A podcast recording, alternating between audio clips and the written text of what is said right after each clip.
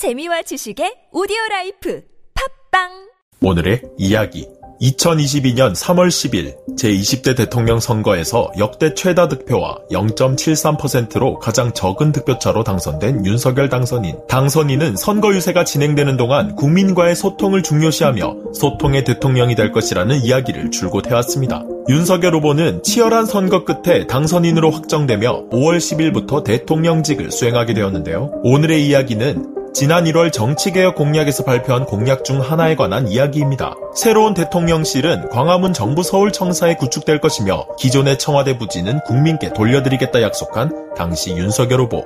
그런데 과거 김영삼, 김대중, 노무현, 이명박, 심지어 제19대 문재인 대통령까지 집무실 이전에 관한 공약을 내세웠었는데요. 왜 대통령들은 집무실 이전에 관한 공약을 내세우는 걸까요? 가장 큰 이유는 대통령들의 탈권위, 즉 권력의 상징인 청와대를 벗어나 국민들과의 적극적인 소통의 의지를 나타내는 공약이라는 점입니다. 윤석열 당선인 역시 집무실 이전에 관한 이유로 한국 역사에서 절대 권력의 상징이었던 청와대 탈권위와 관저와 비서동 간의 거리를 줄여 업무 효율화 증진 등 유세 활동 내내 언급할 정도로 중요시 여긴 공약 중 하나죠. 새로운 대통령실은 광화문 정부 서울청사로 이전해 광화문 대통령 시대를 열겠다던 윤석열 당선인의 공약. 하지만 대선 이후 여러 가지 여건을 고려한 결과 광화문으로 이전할 시 발생하는 여러 가지 문제점들로 사실상 폐지가 되었습니다. 1호 결정의 폐지와 소통의 대통령이 국민과의 소통이 전혀 없다는 등 비난이 일었지만 20일 오전 윤석열 당선인은 기자회견을 통해 용산 국방부 청사로의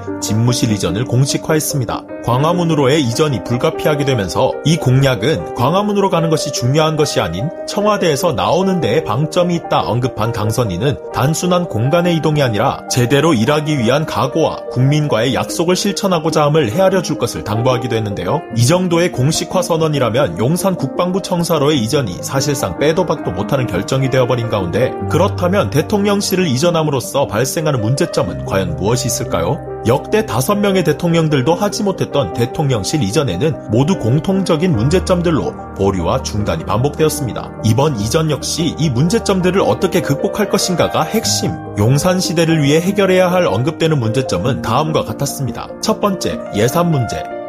대통령직 인수위원회가 기획재정부로부터 보고받은 대통령실 이전을 위해 필요한 예산 약 496억 원, 더불어민주당이 추산한 이전 비용 약 1조 1천억 원, 이전 비용으로 국방부의 합참 건물 이전 118억, 국방부 청사 리모델링 252억, 경호처 이사 비용 약 100억, 한남동 공관 리모델링 25억, 더불어민주당이 제시한 이전 비용으로는 국방부 본청과 합참 본청 각 2,200억, 청와대 경호부대 경비시설 이전과 청와대 숙소 및 직원 숙소 건설 각 2,000억, 국방부 근무지원단 1,400억, 시설본부 800억, 심리전단 200억, 군사경찰 150억, 국방부와 합참은 전쟁과 같은 유사시 지휘부 역할을 수행하는 핵심 안보시설이기에 이번 이전을 통해 방어시설 재건축 등으로 발생하는 비용에서 생기는 문제들은 역대 대통령들에게도 당면한 문제였기에 이를 어떻게 해결할지 국민들의 시선이 집중되고 있습니다. 사실상 496억과 1조 1천억 원은 어마무시한 금액의 차이지만 평범한 국민들에게는 이 돈이나 저 돈이나 기하급수적인 금액인 건 마찬가지며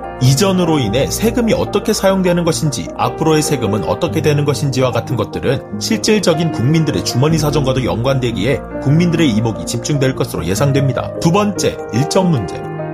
윤석열 당선인이 대통령직으로 임기를 시작하기까지 남은 기한은 단 50일밖에 남지 않은 가운데 대한민국의 안보를 담당하는 시설과 한 나라의 통수권자가 생활할 장소를 옮긴다는 것이 짧은 기간 안에 가능할지 일정에 관한 문제는 가장 현실적인 문제로 다가왔는데요. 사다리 차를 사용할 수 없는 국방부 청사 특성상 이삿짐을 빼는 데만 20일 동안 24시간 내내 옮겨야 한다는 견적서까지 제시되면서 이것이 실제로 가능한 일인가라는 의문이 들었는데요. 이 일이 국방부 소속 장병들만이 오롯이 감내해야 할 문제가 아니길 바랄 뿐입니다. 세 번째, 안보 문제. 북한이 미사일을 쏘는 등 도발을 일삼는 이때 국방부 이사로 인해 안보 공백이 생긴다는 주장입니다. 또한 다음 달 중순에 있을 전반기 한미연합훈련을 앞두고 더 강도 높은 북한의 도발이 이어질 수 있는 시기에 핵심 시설의 이사는 무리가 아니냐는 의견과 남산이나 효창공원이나 주변 패트리어트 기지로 방공 체계를 만들어야 하는데 이에 발생하는 비용과 안보 공백을 우려하는 것이었습니다. 이에 윤석열 당선인은 군부대의 이사로 인한 안보 공백이 생기는 것은 납득하기가 어려운 것이라며 가장 빠른 시일 내에 효율적인 방법으로 안보에 지장 없이 진행할 것이라고 밝혔는데요. 이 문제에 대해서는 두 의견 모두 납득이 가는 것이 이사로 인해 국가 안보가 흔들릴 정도의 문제가 생긴다는 것은 그 자체로 문제가 있는 것이 아닌가 하는 생각이 들면서도 한편으론 보통의 집을 이사할 때도 예상치 못한 문제점들이 발생하는데 정밀한 장비들과 기밀 자료 등을 옮기면서 발생할 문제점들이 분명 존재할 수 있기에 우려가 되긴 하네요. 네 번째, 근무 문제. 대통령실이 국방부 청사로 이전하게 되면서 누군가 이사 나가지 않는 이상 이곳은 대통령과 국방부 장관, 합참의장이 한 공간에서 근무하게 됨으로써 이것이 적절한 것인가에 대한 지적이 나오기도 했습니다. 다섯 번째, 기본권 문제. 대통령실이 용산으로 이전하게 되면서 경호를 위한 인근 주민들의 기본권 제한이 가장 크게 우려되는 부분입니다. 용산 주변과 남산 일대에 추가적인 군사시설을 구축해야 함은 물론이고 대통령 경호부대인 일경비단의 재배치, 이미 혼란한 교통 문제가 야기되는 장소에서 심화될 교통 문제, 고도 제한과 부동산 제한으로 발생할 재산권 침해 등 이는 광화문으로의 이전이 무산된 가장 큰 이유기도 한데요. 제시되는 문제점이 많은 만큼 이 문제점들을 어떻게 돌파해 나갈지 기대와 우려가 많은 가운데 국민과 언론의 반응은 어떨까요? 크게 비정치인 출신의 빠른 추진력과 결정력, 새 시대에 맞는 진취적인 걸음이다라는 호평과 소통을 강조했지만 협의 없이 진행된 과정, 벌써부터 불통 등 혹평이 나오기도 했습니다.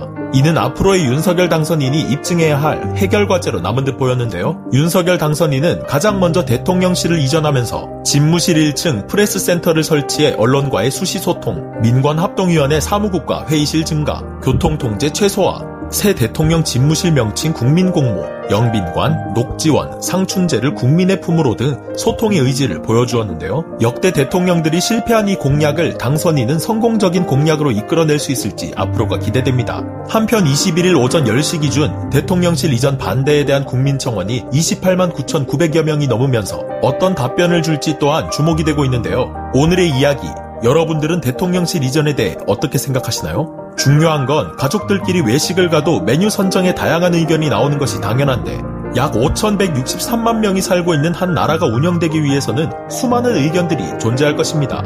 다만 자신과 반하는 의견을 무시하지 않고 그렇다고 해서 자신의 의견만을 이루기 위해 독단하지 않는 절충을 찾는 것이 가장 중요한 일이자 어려운 일일 것입니다. 대통령실이 어디에 있던 그 모든 것의 마지막 결과에는 국민의 웃음이 있길 바랍니다. 오늘의 이야기에서 앞으로 다뤄질 내용, 특히 정치에 관한 소식은 제가 특정 정당이나 인물을 지지하지 않기에 최대한 중립적이게 객관적인 자료들로 다룰 것임을 밝힙니다. 혹시 편파적인 내용으로 인식될 시 댓글을 달아주시면 다음 영상에선 꼭 참고하도록 하겠습니다. 앞으로 올라올 다양한 소식들 많은 기대와 관심 부탁드리며 오늘의 이야기 마치겠습니다.